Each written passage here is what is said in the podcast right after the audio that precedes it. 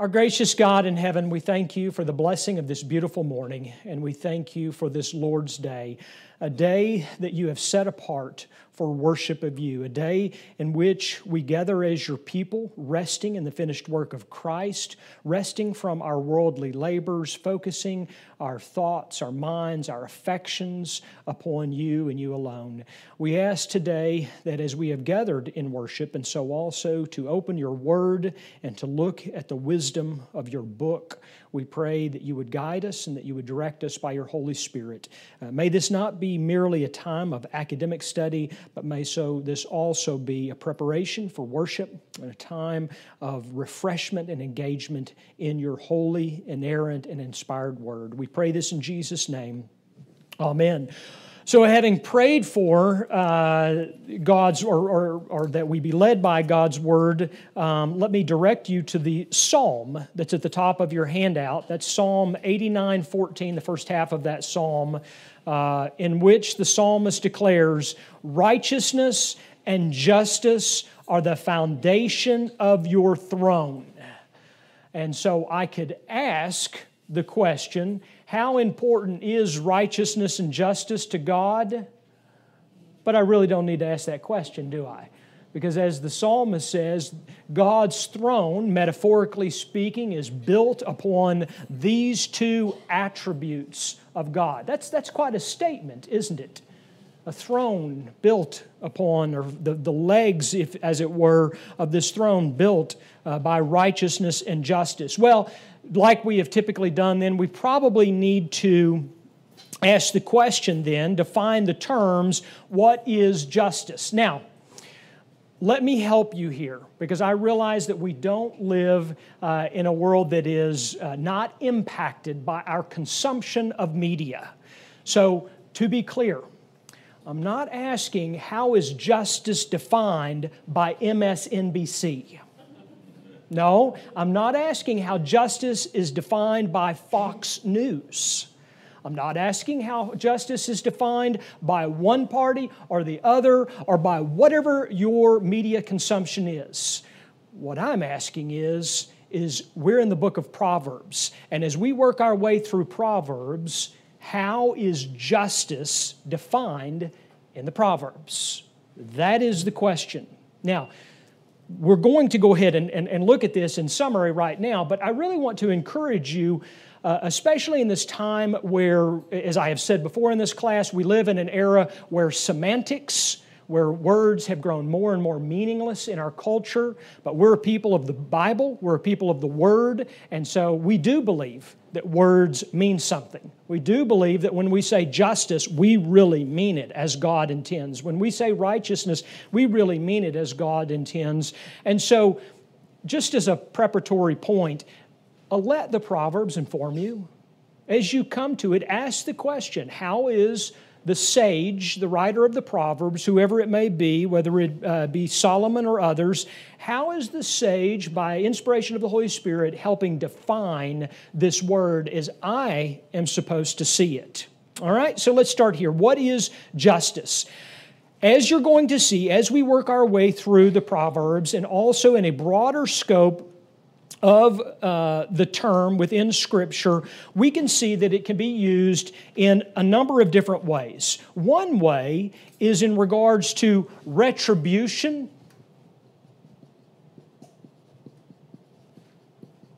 For sin or punishment for wrongdoing.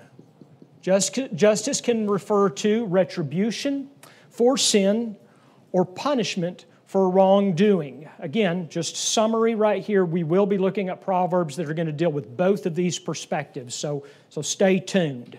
But there's a second way, and actually it's this in the second way, and I would not say it as a primary definition of justice, but it is one that oftentimes we ignore and we don't think of but it is so prevalent through the Proverbs, and that is a restorative justice. A restorative justice, in, as one scholar defines it, in which those who are unrightfully hurt or wrongly are wronged are restored and given back what was taken from them. You may recall we looked at a Proverbs last a proverb last week that dealt with this very thing, didn't it?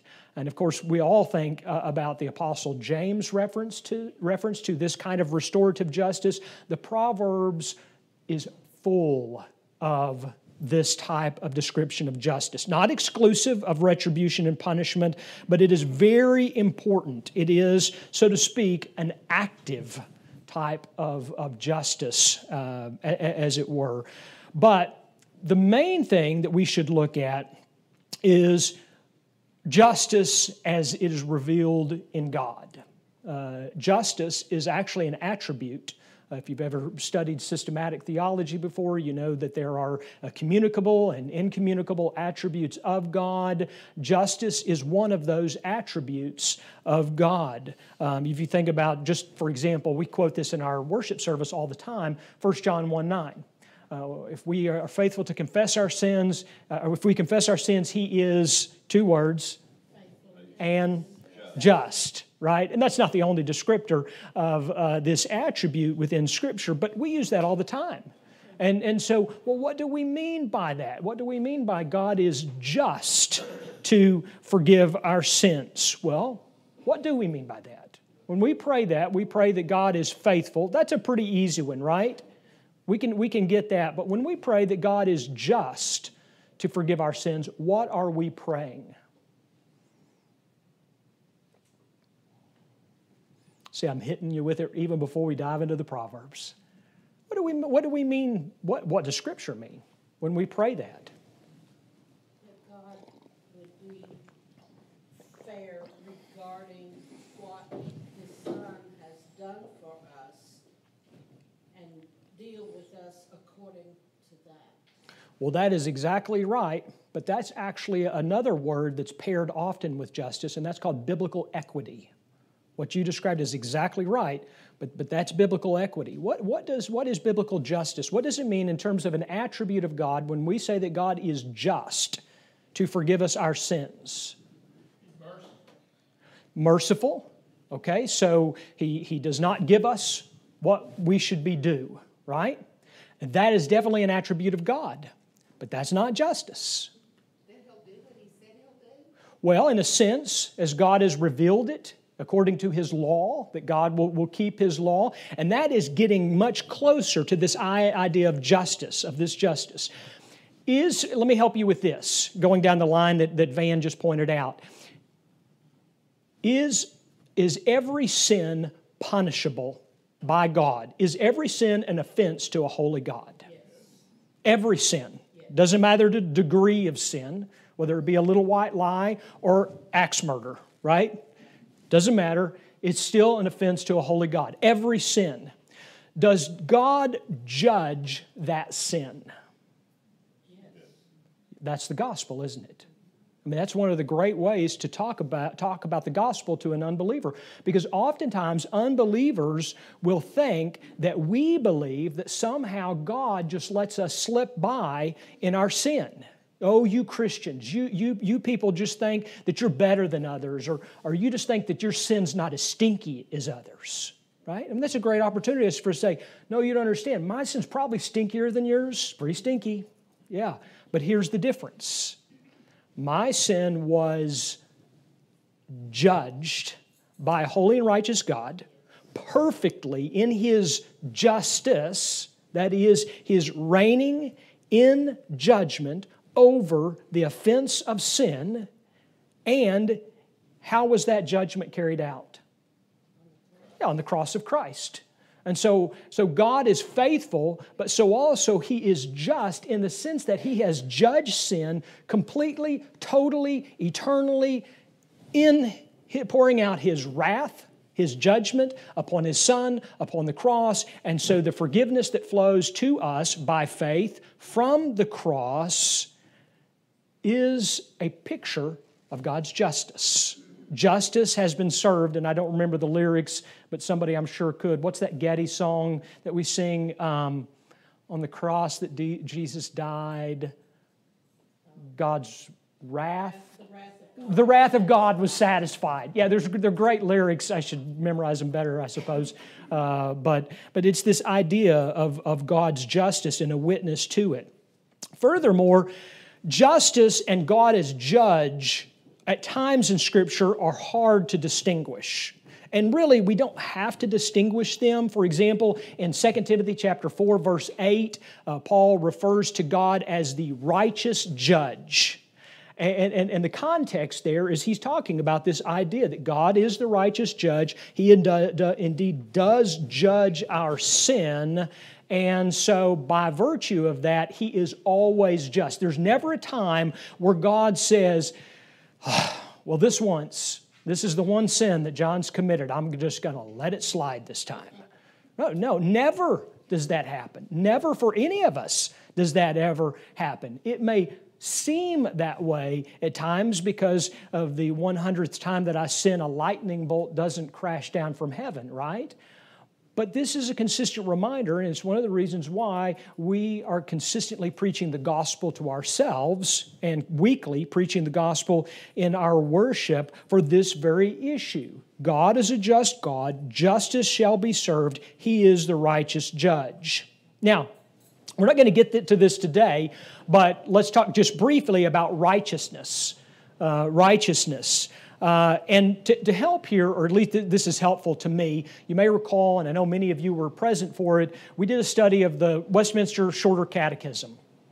And uh, that was a fun study to go through. And you may recall that question 14 asked, What is sin?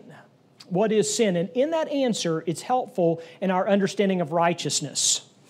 If sin is, this is the answer to the question, any want of conformity unto or transgression of the law of God, then the converse of that, then righteousness may be understood as acting in accord with divine or moral law, free from guilt or sin. Is that a, fair analogy? If that is in fact a right, and I believe it is, a right definition of what sin is, then the converse of that, righteousness may be defined as acting in accord with divine or moral law, free from guilt or sin. I think that's a really good definition. And incidentally, say what you will about Merriam Webster Dictionary, that's their definition within the dictionary. So uh, you can look that up uh, if you will. But just like justice, perfect justice is an attribute of God, so also perfect righteousness is an attribute of God. Theologically, God's righteousness may be understood as an ethical dimension. Bear with me here. I know this is a lot of theology before we're getting ready to dive into the practical aspects of the Proverbs, but righteousness, theologians say, is an ethical dimension of what? Of God's holiness. Well, you could even say, uh, remove that word gets a little academic. You could even say that it's an ethical application. If we say that God is holy, then the ethical application of that, that's not com- precisely correct, but, but it's heading in the right direction, could be also described as or defined as righteousness. It is, and this I'm really being loose with my theology here, righteousness is the ethics of a holy God. So, with, with that being said, uh, this gives us, and again, we're going to come back to righteousness. We're not going to get to it today. Uh, we're going to stay focused on God's justice in the Proverbs, but this will at least help us with understanding how these words are going to be used in general in, the, in the Proverbs.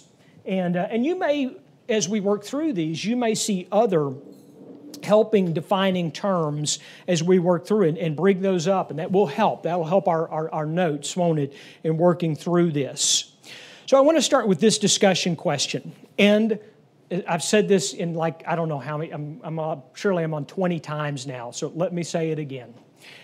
My organization of themes and topics may be disputed. Please dispute it. Don't focus on that. What I'm trying to do is, uh, as, they, as they tell you in, in, uh, in uh, class of homiletics, all I'm trying to do is just create a shelf with hangers on it. And using these themes and topics to help hang things, to help us work our way through it. Now, keep in mind, because we're getting ready to dive into Proverbs 8:15, keep in mind that this is a very Western way of looking at things. And I don't mean cowboys and Indians, y'all. I mean like Western thought, all right? The, the, the intellectual ideas of, of organization and topics, and the way this whole study that I'm doing through the Proverbs is a, a very Greek and Roman way of looking at things, not a very Hebrew way of looking at things. Um, that's why, incidentally, as I have said before, why I highly recommend reading the Proverbs in chunks, oftentimes verse or passage at a time, because how many times do we read through the Proverbs and you get to the end of one chapter and there are so many topics there that it's information overload? And you're like, what did I just read? I don't even remember anything. But if you stop and focus on one verse, or sometimes the proverb, the idea will be in two or three or four verses, then you can begin to think on it and meditate on it and really grasp what's said there. And yet, it's organized into all of these myriad shifting subjects, moving all the way around like this. That's a very Hebrew way of, of looking at things, where it all sort of blends into this holistic idea. It's why, incidentally, Proverbs starts in chapter 1 with telling us about wisdom and the fear of God, and it ends in Proverbs 31, which is oftentimes thought to be this perfect woman, but scholars say, well, it may have something to do with a woman, but it's really wisdom personified. Proverbs 31, the P31, probably not a woman, it's probably, it is wisdom. And so it's, it's, it's, it's like bookends. Here's the beginning of wisdom is to what? To fear God. Here is wisdom in all of her beauty as she is lived out in the real human flesh of this world. And everything in between is this holistic view of what the walk of wisdom looks like. That has nothing to do with my notes. I'm not even sure why I went there, uh, but um, no additional charge for that this morning. All right, let's ask the question How is God's justice witnessed in the world? How is God's justice witnessed in the world? This is on your handout. One of the first ways, uh, no sense of order here or priority, but one way is through civil authority. Is through civil authority. Let's read Proverbs 8:15. By me kings reign and rulers decree what is just. By me kings reign and rulers decree what is just. So, what is, uh, what is, who is me? What could be justice, or it, it, yeah, it, it's wisdom. So, so, so justice flows from wisdom, but in this case, this is wisdom personified. By me, by wisdom, kings reign and rulers decree. And when rulers who are being reigned by wisdom decree, how do they decree? Justly. That's exactly right. That's the general idea of what this proverb is saying here, isn't it? Now, of course, this is where everybody's mind immediately went, and it's this question Does this not mean that kings and this does not, or does this mean that, that rulers, kings, leaders are infallible? No, it, it, doesn't, does it? I mean, we, we, we just went through a, a pandemic right? And, and so, so some people agreed with what our leaders were saying, others disagreed. Some people picked up pitchforks and burned houses over it. Some people thought it was the greatest thing in the history of the world. And what we really saw, everybody that kept their cool saw what? Wisdom, leaders are fallible. They're, they're fallible. Do they still have the authority of God as God has placed them in that office? Yeah, yeah, they do. But we think everybody should be as perfect as me. Everybody should be as perfect as me, right? That's our idea, and that's where the criticism flows from. But in reality, what we see is that God raises up fallible men and fallible women to places of authority, and they will, in fact, make mistakes. They will, in fact, do things that may even be, in our own opinion, egregious. And so, how do we discern when a ruler is acting unjustly? And by the way, I, I, want you, that's the first question, so I'll repeat it so you can begin to, to think on it.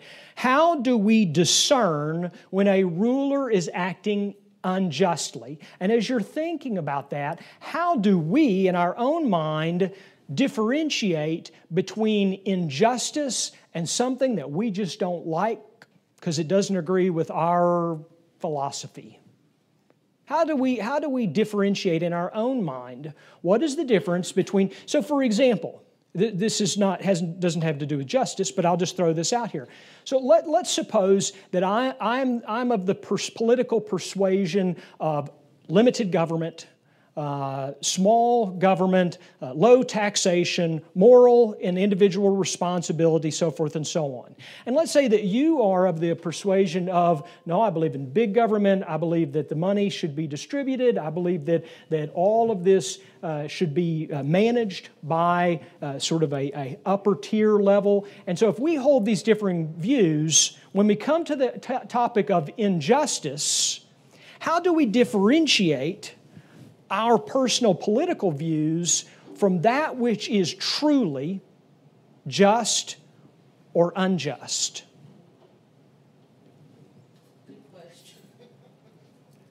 Wanted to know that for years.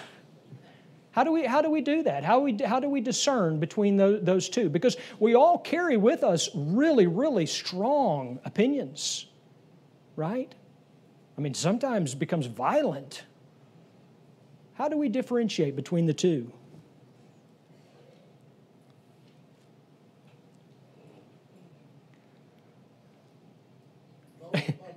huh? So, so how do we differentiate between the two? Well, what's the first place that we should go when yeah, where's the first place that we should go when we're looking to what is truth and to understand it? We, we go to God's Word. So it's a process of elimination, isn't it? Uh, one of the first things that we do is is Scripture explicit on this topic? Well, I, I mean a theoretical topic. So let's talk about, you know, do we think that they should outlaw slicing bread? We should only get loaves. You know, well, is the, is the, is the uh, Bible silent on the issue of whether the government should outlaw sliced bread? You know, it's silent on that issue, right? So, so I'm going to look, first of all, you're going to look, first of all, is what's explicit. I mean, I don't need to call the pastor or the theologian or whatever to help me discern this. It's pretty explicit. And there are a number of things like that. And I, I know a, number of us who hold to, to the sanctity of life, believe that it is explicitly stated within Scripture. And I, and I, I believe that too. It's really hard to get around uh, saying that, that, that human life begins in, in the womb. Now, there may be debates on when that is and how that is and all that sort of thing, but there are some general things that we can, we can look at and we can say that's, that's, that's, pretty, that's pretty clear. But there are other areas, especially as we get closer to the area of justice, God's justice, that become not as clear as we should hope. And so, what should we do in those cases regarding our rulers?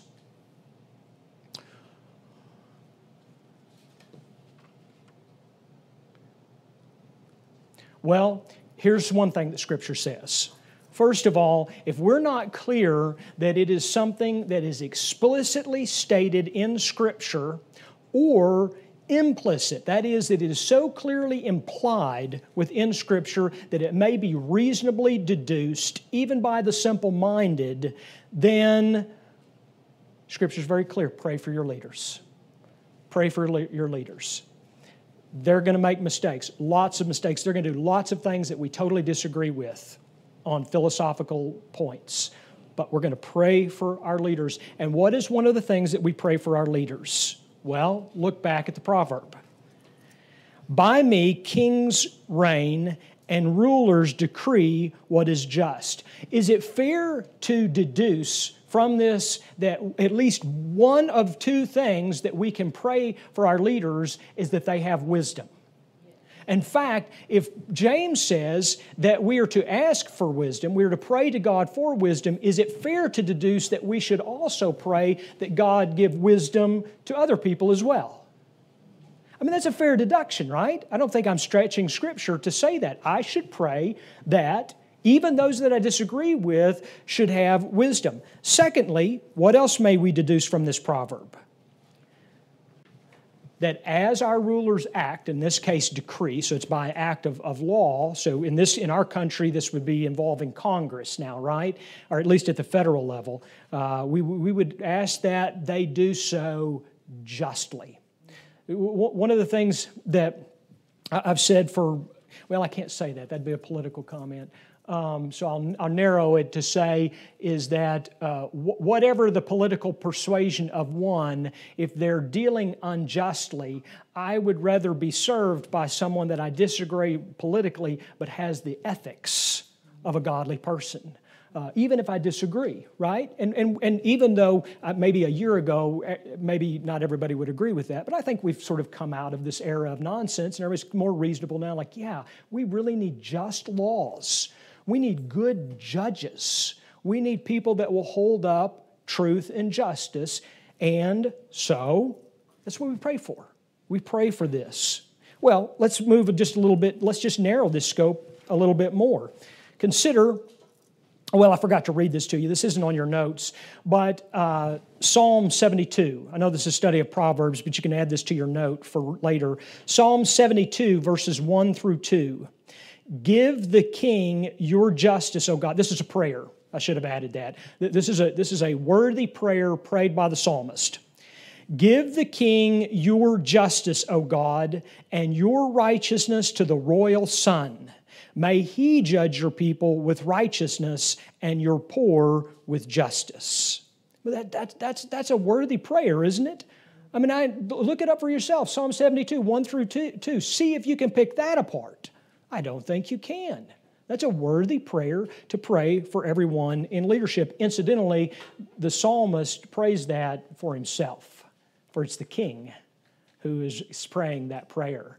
Oh, God, give us a king, that, pre- give us a president, give us a, a congressman or woman who prays that prayer in their morning devotion time, right? So that's, that's a worthy prayer. All right, the, the next proverb, Proverb 29 through uh, 29, 26. And I don't have that printed out in your handout, do I? Do I? Okay. Many seek the face of a ruler, but it is from the Lord that a man gets justice. All right, so let's understand the Hebrew first. The Hebrew translated here is seek the face. Uh, what does that mean? What, what does the, the, the, the expression translated here, and that's a fairly literal translation of the, of the Hebrew, what does it mean to seek the face? Or what would you think? What would you think that means? So, seek the truth of a ruler. It could be. Could be, but more narrowly, more practically, what could it mean? Yeah, get, his, get in his presence. Just, just seek the face of the ruler. Meaning, the idea here is, is to, to get into his or her presence so that we can make the case for something, right? So that we can make a request for something. Uh, how does, incidentally, uh, there are 30 passages in the Old Testament that refer to seeking the face of God. We'll just pause there for a second. If seek the face of a ruler means to get in the presence of that ruler to make a petition, then what does it mean then to seek the how does this compare then to the similar expression of seeking the face of God? Isn't really. I mean, it's, it's, it sort of makes me think about the little section table talk uh, devotion, the Coram Deo. Yeah, doesn't it? Uh, this, this idea is that, that my whole life is lived before the face of God, but, but I do go into the presence of God by virtue of my great high priest. So we're drawing from Hebrews here uh, through Christ. I, I go before the Lord into his presence uh, and to make my petitions known to him, so forth and so on. Uh, so that's the, the general idea. But what is the sage's implication here? Many seek the face of the ruler, so many want to get into the presence of this leader, but it is from the Lord that a man gets justice. Notice the writer of Proverbs did not say gets an answer, gets what he wanted, she wanted to hear, but it actually says, but it is from the Lord that a man gets justice. And so this is sort of this proverbial parallelism that we see within the poetry. But, but what is the implication? What's the implication of what the sage is saying here?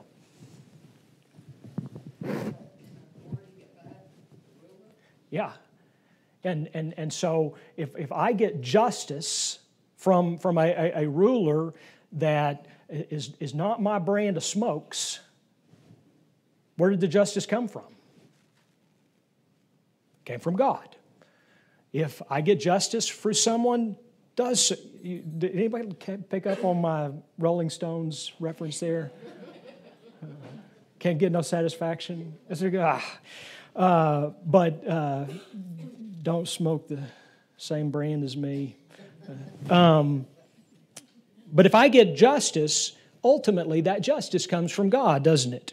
So, nevertheless, whatever power or authority a ruler has, it's given by God. That, that's the, the general point. And, and we're going to get there, but just for context, uh, and I know we're, we're not making very fast progress on our handout today, but I just want to read to you. So I'm, I'm working my way in my sermon preparation through the book of Proverbs, I mean, through the book of Romans, and um, getting closer and closer to this passage. But in the context of this proverb, I want you to listen, listen closely to what the Apostle Paul says. Let every person be subject to the governing authorities, for there is no authority except from God. And those that exist have been instituted by God. Therefore, whoever resists the authorities resists what God has appointed. And those who resist will incur judgment. For rulers are not a terror to good conduct, but to bad. Would you have no fear of the one who is in authority? Then do what is good, and you'll receive his approval, for he is God's servant for your good. But if you do wrong, be afraid, for he does not bear the sword in vain, for he is the servant of God, an avenger who carries out God's wrath on the wrongdoer. Therefore, one must be in subjection, not only to avoid God's wrath, but also for the sake of conscience. For because of this, you also pay taxes, et cetera, et cetera. It goes on to other areas in which we support the, uh, the good government that God gives, or bad government that God gives, whatever the case is. So the general idea is that God's the one who puts uh, rulers into authority, and it is through them that God indeed gives justice, whether we agree with them or not. Okay, let's move on to the next topic. The next topic I'm labeling chance which I know make some reform folk uneasy. I'll get an email. There's no such thing as chance. You know, well, Jesus uses the word chance, so I'm going with Jesus, right? Yeah, vote door number one, Jesus. That's what I'm going with. Jesus uses it, but what do I mean by that? And, and I don't mean that everything is willy nilly, that anything is outside of God's sovereign control, do I? I don't mean that at all. What do, we, what do I mean by using this word chance? Look at Proverbs 18. 17. The one who states his case first seems right until the other comes along and ex- until another comes and examines him. The lot puts an end to quarrels and decides between powerful contenders. All right, so let's start the first part. The one who states his case first seems right until the other comes along and examines him. Uh, what does this mean? Just the first part, verse 17. What, what, what's the general idea here?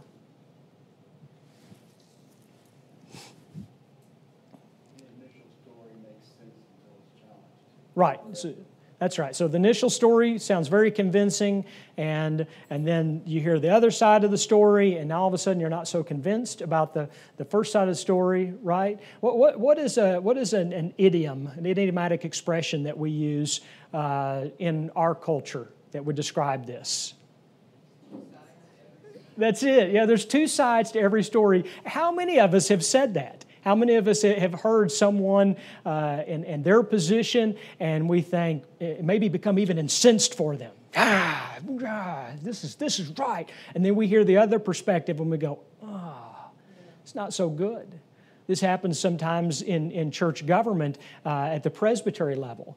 Uh, I served in, uh, on, a, on a court case uh, not a legal court, court of the church case in our presbytery, and it was a situation between a husband and a wife, and they had, had divorced, and the husband was seeking reconciliation, the wife was not seeking re- reconciliation, and it was a very, very sensitive matter, very difficult matter. 30 minutes in, I'm wishing I had not been appointed to this council, you know, and uh, I'm not big into church government anyway, and here I am, one of five or six on this, and so we, we heard her case.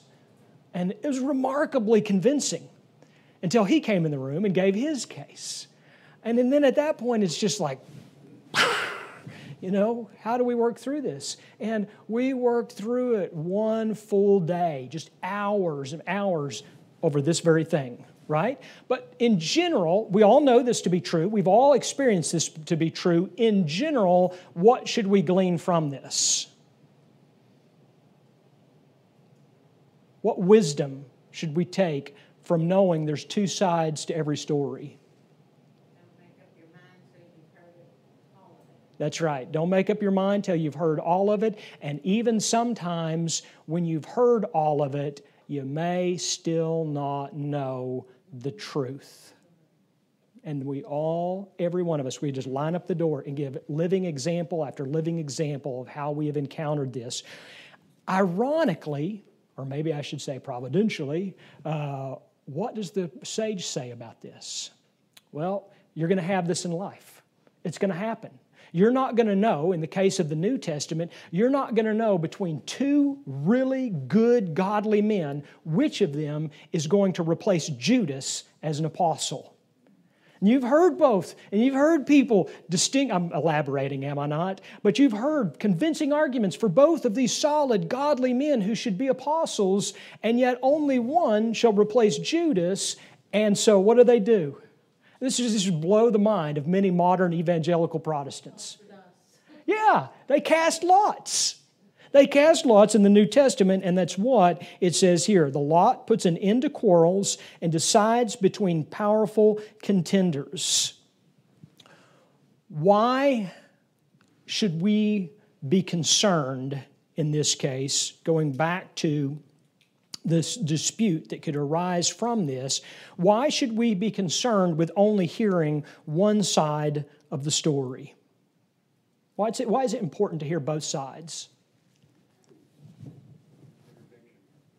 Bigger picture, hopefully the whole picture. What else? To be fair to both sides. Yeah, there's a sense of fairness and rightness in that. Yeah, what else? There's a settle, in, uh, a flip of a coin that's really settled in your mind, that just lets you settle. True, true. I mean, especially from a sense of impartiality right? I mean, you, feel like you're, you're, you're being fair there. You know, one, one of the great problems that comes with only hearing one side, and, and it's, it's, this is rampant, and everybody in here will know what I'm talking about, so I don't even have to use media names to say it. it the, the, the, there is the, the problem within our culture of echo chambers. You know what an echo chamber is? You walk into the room, it's sealed off. I say, hello, hello, hi, hi. And I'm hearing this constant feedback. So, so an echo chamber, metaphorically speaking, is something that tells me what I already know, right? So this is this is I know many of you probably are not big social media users, uh, and, and, I in many ways despise social media. But but many of you have heard the term of, a, of an algorithm. So what does an algorithm do? It's very algorithm's a mathematical equation, right? Mathematical equation, it's if then equation. If John clicks, he likes Greg Magnus's birthday, then show everything regarding to the happiness of Greg's life, right? Nothing showed up, Greg. I don't know. No, I'm just kidding. I'm just kidding. But but but but the if then equation does what? It, it creates an echo chamber. So it's like what, I tell friends and family members if you're wondering why everybody likes all your social media stuff, pal, what's it mean? You've created an echo chamber. The, the algorithm's just feeding you all you want to know. Well, in real life, take this out of the weirdo digital world, take it into real life. If we only hear one side of the story, and especially if we're persuaded to that side of the story, it creates what? Confirmation bias. That's exactly right. I have already deduced what I think. Now it's going to feed me, feed me, feed me, give me more and more and more. All the way, especially in our culture, the echo chambers have created what? Angst. And what to do with angst? Fight. We get fight. We storm capitals. We burn buildings. We do sort of crazy things because we got to do something with this angst. What created the angst? The echo chamber. The echo chamber created the angst. Well, the idea here is where I'm going with that is there is to be a dis, dis, dissolve the echo chamber by doing what? Hearing the other side, right?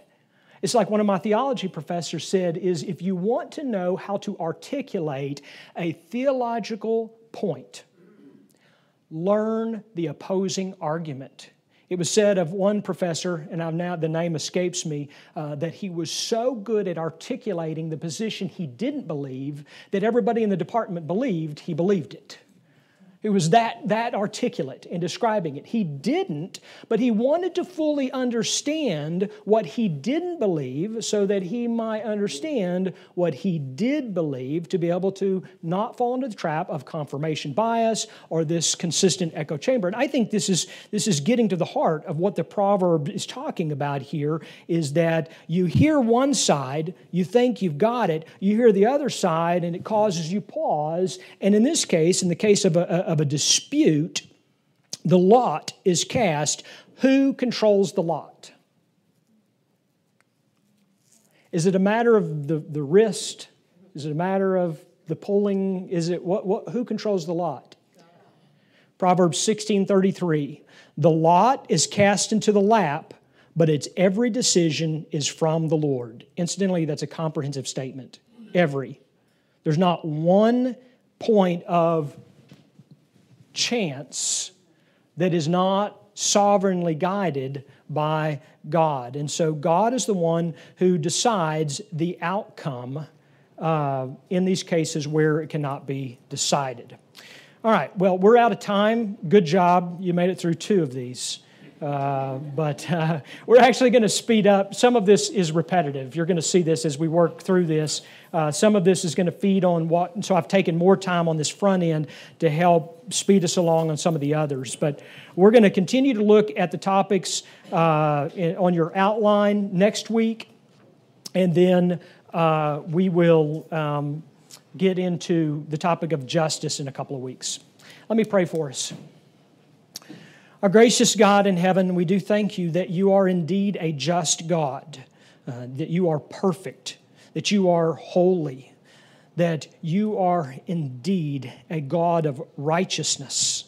And we thank you that in your perfectness, in your perfect standard of justice and righteousness, that you have had mercy upon us and that you have extended your grace to us, not by dismissing our sin but by putting it upon your Son, our Redeemer. And so we look to Christ in his perfect righteousness, in his atoning death, in his victorious resurrection. And our only response to this is to rejoice and to worship you. And so we will. And so we will this morning. We pray that you would prepare our hearts for worship. And we pray this in Jesus' name. Amen.